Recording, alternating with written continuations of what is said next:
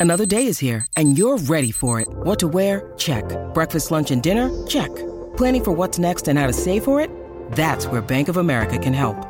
For your financial to-dos, Bank of America has experts ready to help get you closer to your goals. Get started at one of our local financial centers or 24-7 in our mobile banking app. Find a location near you at bankofamerica.com slash talk to us. What would you like the power to do? Mobile banking requires downloading the app and is only available for select devices. Message and data rates may apply. Bank of America and a member FDIC.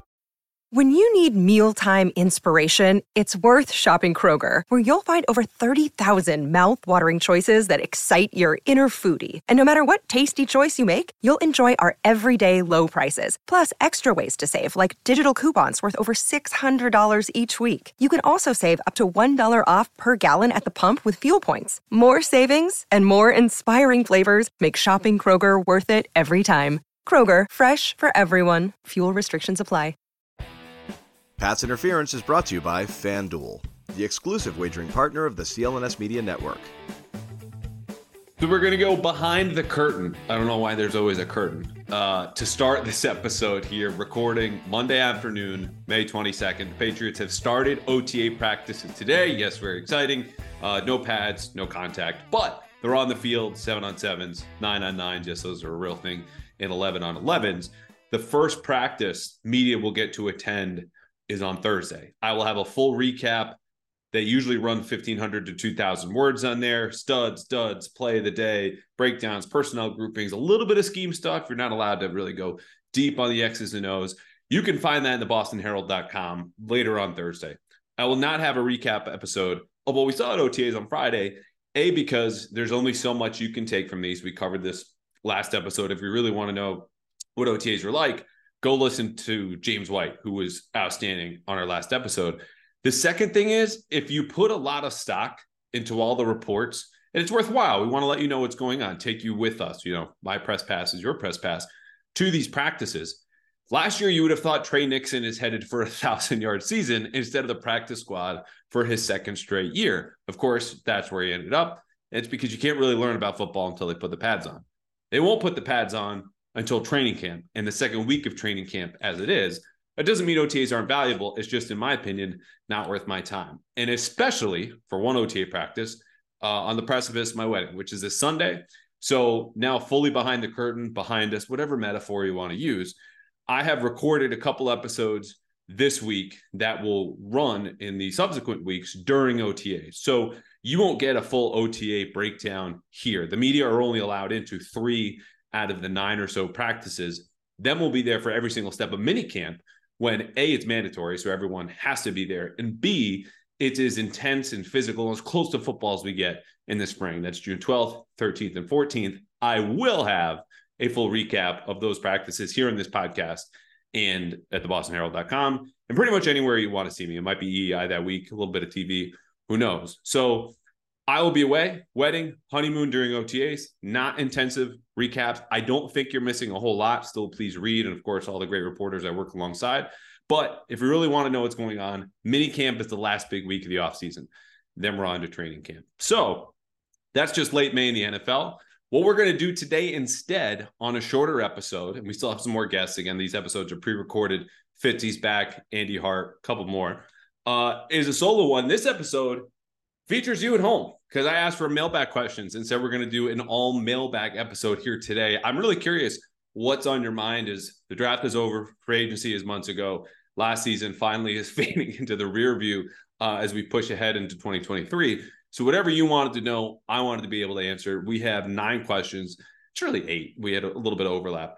Going to answer them all today and then get out of here uh, until Thursday with OTAs and then officially gone for close to two weeks. So Here's what you want to know, starting with Lawrence. Uh, Lawrence, loyal listener, wants to know Are there any June 1st cuts that the Patriots could pick up?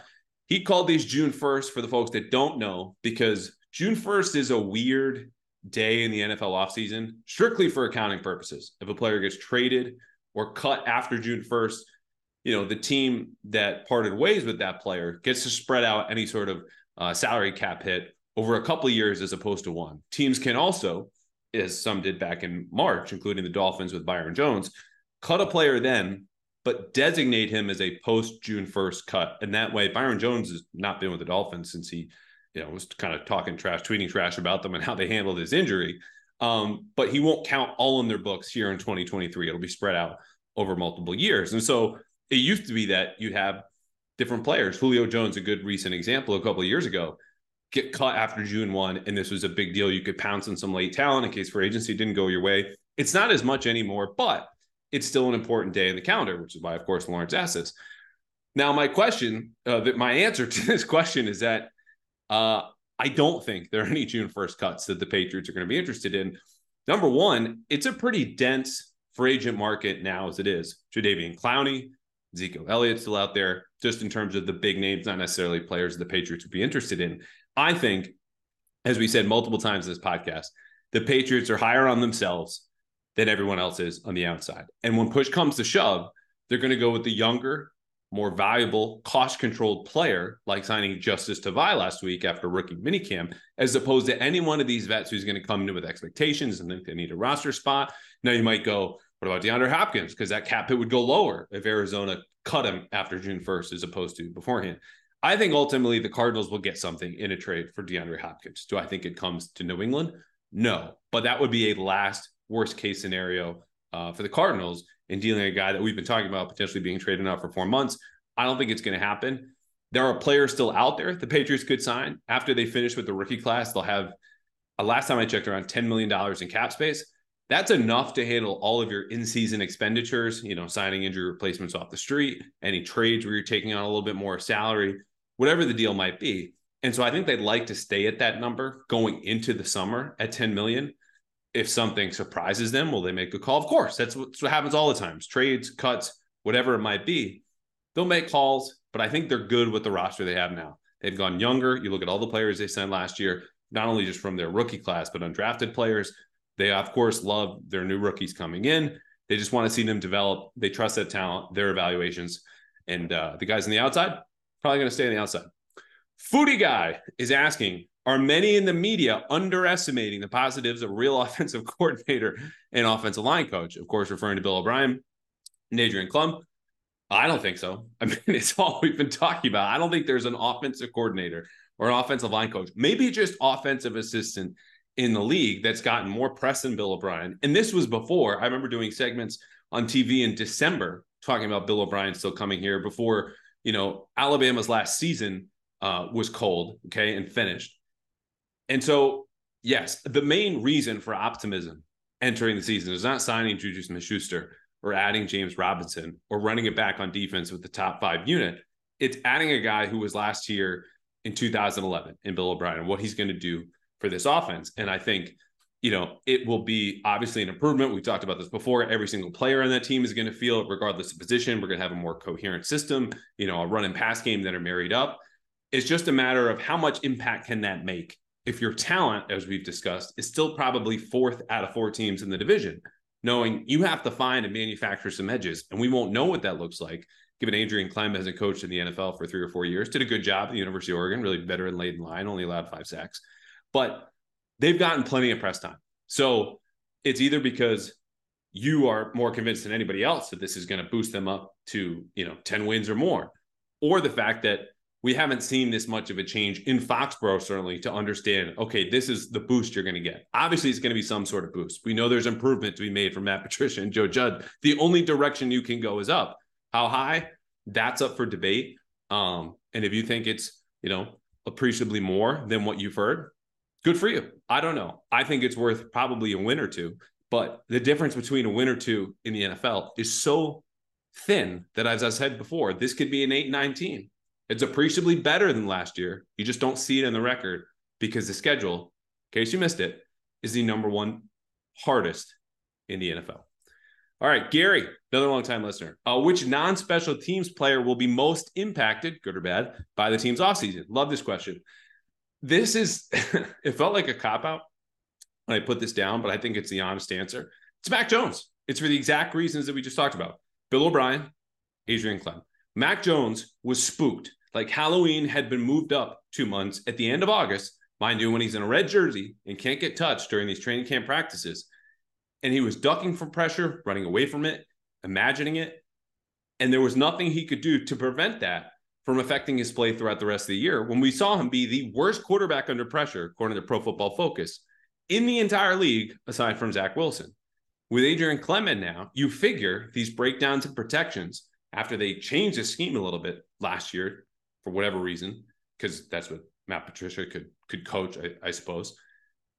That Mac Jones will feel more confident in his offensive line. He'll feel more confident in the passing attack and the running game and the play action passing that looks like it could be run or pass until the last second and he's pulling the ball the ball out. And he's not booting around like they're running this kind of fake Rams offense. So he'll be better. Another year of experience, more chemistry with his weapons, a real offensive coordinator, line coach. Secondary answer, I would go with Trent Brown. I think Trent is going to have better buy-in than he did last year when Matt Patricia was trying to straddle the line between offensive coordinator and offensive line coach. Trent is also in a contract year the exact time and place you want Trent Brown if you're a fan of his football team uh, to be in because it tends to get the best out of him. So if he buys into what Adrian Klemm is selling, and so far we've heard from Riley Reiff and Calvin Anderson, who granted are not going to trash their new teams in their first new press conferences when we talk to them as media, you know, every other week. They're sold on Adrian Klemm to start, which again, real football is still months away, but that's a good start for a new guy coming in who doesn't have many ties except for the fact that this is the team that drafted him and has otherwise gone on and mostly coached in college. If Riley Reiff is sold as a guy who's been in the league 34, entering year 12 or 13 or whatever it is, there's no reason that Trent Brown shouldn't be, and especially in a contract year. So I think that's a big boost for him. All right, the 12th musket. He calls this an early but fun question. We call this way too early question. Who would you look for in a midseason trade for the Patriots, both sending out and bringing in. Okay, people who could be or players who could be on the way out midseason trade. Again, this depends on injury. This depends on how well the Patriots are doing. If you're one and five and looking to sell, this is a different conversation versus five and one, four and two, four and three, whatever it might be. Kendrick Bourne is the easy name. Okay, final year of his deal. He has multiple coaches across the league that he has worked with before or have been in the same old system than he was with uh, with the 49ers or even ex-Patriots coaches who can envision him you know, copying and pasting him into their system. And I think from what I've heard so far, that Kendrick Bourne is in much better shape entering this spring. We'll see if this holds into training camp. But if he plays well and isn't the fifth best receiver coming out of camp, like he was last year, before we all pin this on him being in Matt Patricia's doghouse, just based on performance alone, targets and catches and training camp practices for three weeks, he should be in the mix. He'll be attractive to other teams in a place that he really wasn't last year uh, aside from the fact that he was merely available. So I think it's about five and a half million dollars uh, on this year, last year of his contract. As for players coming in, same qualifiers you don't want to hear. Who knows what the depth looks like, the injuries, the standings. But I'll throw a couple names at you anyway. Steven Nelson. Again, we're looking at guys who are positions in need potentially for the Patriots, and we'll just throw in a contract year, which depresses their trade value. But if you're the Patriots and you're going for it, you're bringing this one player you feel like maybe not puts you over the edge to be a contender, but boosts your win probability or your chances enough where you're in the mix and not as in, okay, we're going to play one wild card game and get bounced, but we can advance and make some hay. Steven Nelson, veteran cornerback with the Texans. Um, I mentioned this name before, Michael Davis with the Chargers. The only way Michael Davis becomes available is if JC Jackson rounds back into form, both from a health standpoint and performance because both were a train wreck for him last year with the Chargers. But Davis, 28, played man and zone coming off of a career year. If the Chargers go, we can't pay him next year because we got to pay Justin Herbert and we just push back some of Keenan Allen's money and all these different things. Maybe they ship him off if JC Jackson is back uh, to his old self and some of their younger corners they drafted the last few years. And the Patriots go, we'll take him because Jack Jones got in trouble, or we move John Jones to safety, or he's at back at nickelback. You need another outside corner, I think, if you want to feel great about this group. And that's all assuming that Christian Gonzalez is good to go, which I think he'll be great. But who knows? Last one, Gerald Everett. Another, you know, position of, of potential need for the Patriots right now. It's Hunter Henry and Mike Gesicki, unless you're a big Matt Sokol fan. And congratulations on being the big Matt Sokol fan in, in the entire world. Uh, Gerald Everett, still not 30 yet, more of a receiving tight end, but has at least played in line you know, someone that they might feel is expendable depending on the young players behind them. Um, but we'll see that th- these are conversations, as you know, is the guy who asked this question, uh, are still way, way too early, but fun. Anyway, Pats fan Kev is asking, could Marcus Jones play free safety? He says maybe it's a Tyrann Mathieu type. He's too good of a player to keep off the field. But, quote, obviously Gonzalez and John Jones are going to get playing time. Jack Jones and Marcus seem like they're vying to be cornerback three, and Jack has a little more height for the boundary.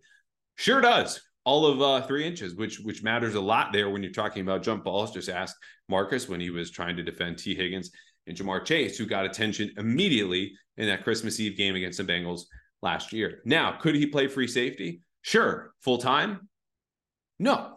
And that's fine because this is a position that he took all of one snap in last year. So it's hard to see a full pivot for him. Now you go, oh, well, he played it in college. Look, the Big 12 is a little bit different than the AFC East in the NFL as a whole. I think Marcus's future here is as a nickelback, though the number of snaps that he played at outside corner, granted, most of this was in reaction to the injuries they had at the position, last year suggests the Patriots are more confident in his abilities to stay outside than maybe most. So ultimately, the first domino that needs to fall is John Jones, who has one inch on Marcus Jones at five foot nine, but much more experience at safety. Obviously, nickelback. Last year played outside corner, did a solid job. Getting roasted by Justin Jefferson is not any sort of grand sin or disappointment. It's just what happens when you line up across from the man long enough in a football game. I just think when you look at the 50 50 splits that were early on for Marcus Jones in terms of his snaps played in the slot and outside. They like him at one of those two positions moving forward, but he also, excuse me, could be someone that they move around the secondary a la John Jones, depending on whenever they need to plug a leak due to injury, bad performance, because he can play multiple spots. You just might need to hide him a little bit due to the height uh, and, and concerns, you know, also about being inexperienced. This, this guy, like we discussed, Mac Jones last year, even in Christian Barmore, these year two leaps are not guaranteed. Okay. Very good rookie year. All pro returner as a rookie. Outstanding. Defensively, still need to see a little bit more before you go. This guy's playing free safety or slot or outside corner or any of those spots. Okay, Tony, does the rookie tackle they drafted last year, this is Andrew Stueber, seventh round pick in Michigan, have any chance of making the team? Tony says all I can remember is he had good size. Yes, Andrew Stueber is a giant human being, six foot six, 325 pounds. He's out of Michigan. Uh, going back through some of his uh, metrics and, and, PFF numbers and looking at some of the tape that I watched last year, his pass protection got much better 2020 to 2021. He was a two year starter right tackle for Michigan, one of the better offensive lines in the country during those seasons. He got hurt between getting drafted in training camp, didn't take a snap, but did return to practice late in the year and is right now, after you know big names, Calvin Anderson and Riley Reiff, the forgotten man in the conversation of who's going to start opposite Trent Brown. Do I think he has any chance of making the team? Yeah, sure. Is that chance good? No, because of the aforementioned veterans who Riley Reiff got money to make the team. Calvin Anderson, two year, $7 million deal. It's not huge, but you're also not banking on a seventh round pick. Now, I can say this for Andrew Stueber, in addition to being a giant human being, smart kid, experienced, strong, and there are people who thought maybe they can move him to guard in the pre-draft process. I think he's a little bit big for the Patriots liking there. Obviously, you've got two starters in trench, and they just drafted three guys who could all back up in the interior. So it doesn't seem likely. But if come second, third week of training camp, you know, he's among the better performing offensive tackles. They're not going to stop him from getting some first team snaps. Like you're going to see a lot of rotation. I think it's specifically that position. So whoever shines earliest, don't forget about the people behind them because camp is always longer than we think or feel. Then you get through the preseason. If Andrew Stueber holds up, he could absolutely be on this team. I just, as we sit now, May 22nd, no, no, of course, he's on the outside looking in right now. Uh, Ashley wants to know, Andrew, what positional battles are you looking forward to the most, and who could you potentially see as a surprise cut before the season starts? All right, position battle number one for me, and then there's a huge gap. Almost don't care about the rest is corner. Uh, mentioned these names already Christian Gonzalez, Jonathan Jones, Marcus Jones, Jack Jones. Not only is it that these positions will see a lot more action, specifically in OTAs, because again, you're not hitting, you're not real full 11 on 11s, you know, at, at full speed and contact and all that, but you can still get good reps in sevens, you know, three quarter speed, skeleton drill, whatever you want to talk about at corner versus receiver. You know, there's real urgency here. There are starting jobs up for grabs? And also, does John Jones stick there? Does he go back to safety? We don't know, but I think the Patriots will feel very good about Christian Gonzalez and Jack Jones if they end up starting because John Jones is elsewhere. If one of those two falter, either because you're a rookie or a second year player who's not been the most reliable person on earth the last few seasons, they'll keep John Jones there, I believe. But we need to see that ultimately between the new, fresh, young first round talent, rising second year player, steady veteran. I would love to see how this all shakes out. In addition to a player we already mentioned, uh, Marcus Jones, surprise cut. Lawrence Guy, I think he he meets the threshold here, right? Like if Lawrence Guy gets cut, you might not care so much at home because you're not watching the specifics of you know him play the two eye or shade over the nose or kick out sometimes the five technique when they're in a three four front. But that's a guy who's been a veteran and a leader in a run stuffer here. I just look at his contract, his age, some of the depth behind him. Let's say Sam Roberts takes a leap year two, his former six round pick. Maybe he becomes expendable. I don't know. Kendrick Bourne would be the other one, but I think it would take a bad training camp again from him because you have better um, depth there. Guys like Parker and Juju are going to make the team. Tyquan Thornton isn't going anywhere. And it looks like you'll, you know, Demario Douglas could be in the mix. Kayshon Boutte, who everyone wants to talk about. We'll see. Just from a money standpoint, though, those two would catch my eye as multi-year contributors now for the Patriots, who you would think are pretty pretty on firm ground, but we'll have to see uh, come this summer. Carlos had the same question: What position battles are you uh, most looking forward to watching during OTAs and training camp? I said it's corner and then everybody else, partly because offensive tackle doesn't bring a whole lot of like sexy to the football conversation there in camp. Offensive tackle is going to mean a lot. But since we just talked about the receivers, I'll throw them out there too. It's not because I have this firm belief that Kayshon Boutte is going to outshine and go back to his 2020 um, yourself as a freshman at LSU, setting all these records. But there's a depth there that we really haven't seen the last couple of seasons. And that includes last year when I, I was saying that, where at least they've got some numbers. They're going to try to figure this out. Lo and behold, Nelson Agholor goes back into witness protection after week two and his touchdown against the Steelers. Tyquan Thornton never really shines some development, some some you know signs, details here there were better as the season went on, but ultimately, I think the depth there has never been better. You've got some surprise candidate, you've got some entrenched veterans, you've got a new veteran in Juju. How does he look? It's not as much of a competition, I think, in the sense that corner will be, but the talent there and the the kind of freshness is certainly going to be really intriguing. Okay, last question comes from Fernando. Do the lack of offseason changes on offense compared to the changes on special teams mean Bill blames last year's offense entirely on coaching. So I think he's referring to uh, a couple of different things. Chad Ryland, Bryce Baringer coming in as the new kicker and punter, most likely, respectively. Um, Chris Board signing for agency, linebacker for the Lions. Last year, Bill called the the best special teams player they'll see all season. He's now in the building, and offensively, he swap out Jacoby for Juju, add James Robinson, um, get Jonnu Smith out of town, sign Mike Gesicki. You're not running it back. You've upgraded those positions, but not in such a meaningful way that we all expected. So does it it all fall on coaching? No. But I think Belichick has come around to believe, like the rest of us saw and expected to happen, that coaching was the biggest problem. Uprooted Matt Patricia, who was going to be reassigned if he wanted to come back.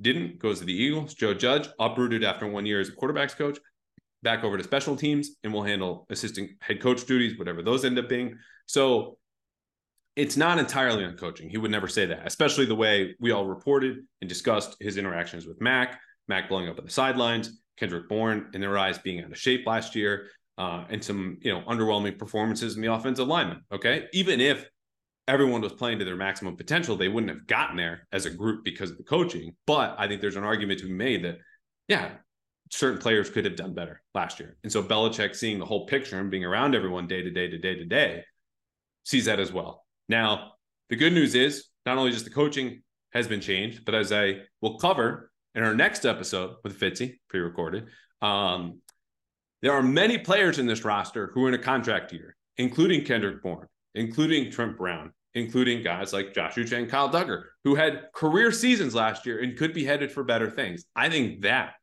is being under discussed in a way that will offset if Bill O'Brien's impact isn't as immediate or significant as we all think, because these guys need to take care of their business individually and collectively. And that is something that for the Patriots could force them to make really difficult decisions in 2024 when, again, they have the second most cap space in the league. Who knows how they're going to use it or not? But everyone, whether it's the bad taste of last year still in their mouths or looking ahead to 2024 and wanting to really cash in as the cap will go up again with this influ- influx of new TV money, has every reason to be motivated enough to play their best football in 2023, which is yet another reason why I'm higher than the Patriots than I think consensus right now. Seven and a half wins over under total at FanDuel, the official sponsor of the Pats Interference podcast and exclusive wagering partner of the CLNS Media Network, is an easy over for me, and I'm going to keep banging that drum. So that'll do it for this episode. Great to hear from all of you what you wanted to know about. Again, you will next hear from me in a couple episodes coming up, more big picture stuff, some gimmicky, fun draft uh, with Fitzy and Andy Hart, and then minicamp, June 12th, boots in the ground, hard reporting, receiver, cornerback one on ones, quarterback completion percentage, drops, studs, duds, all that great stuff coming to you soon. It starts with Thursday's OTA, which will be fun, but the real stuff comes in June with the minicamp. I'll have a ring on my finger. How about that? All right, till next time, guys. We'll see you.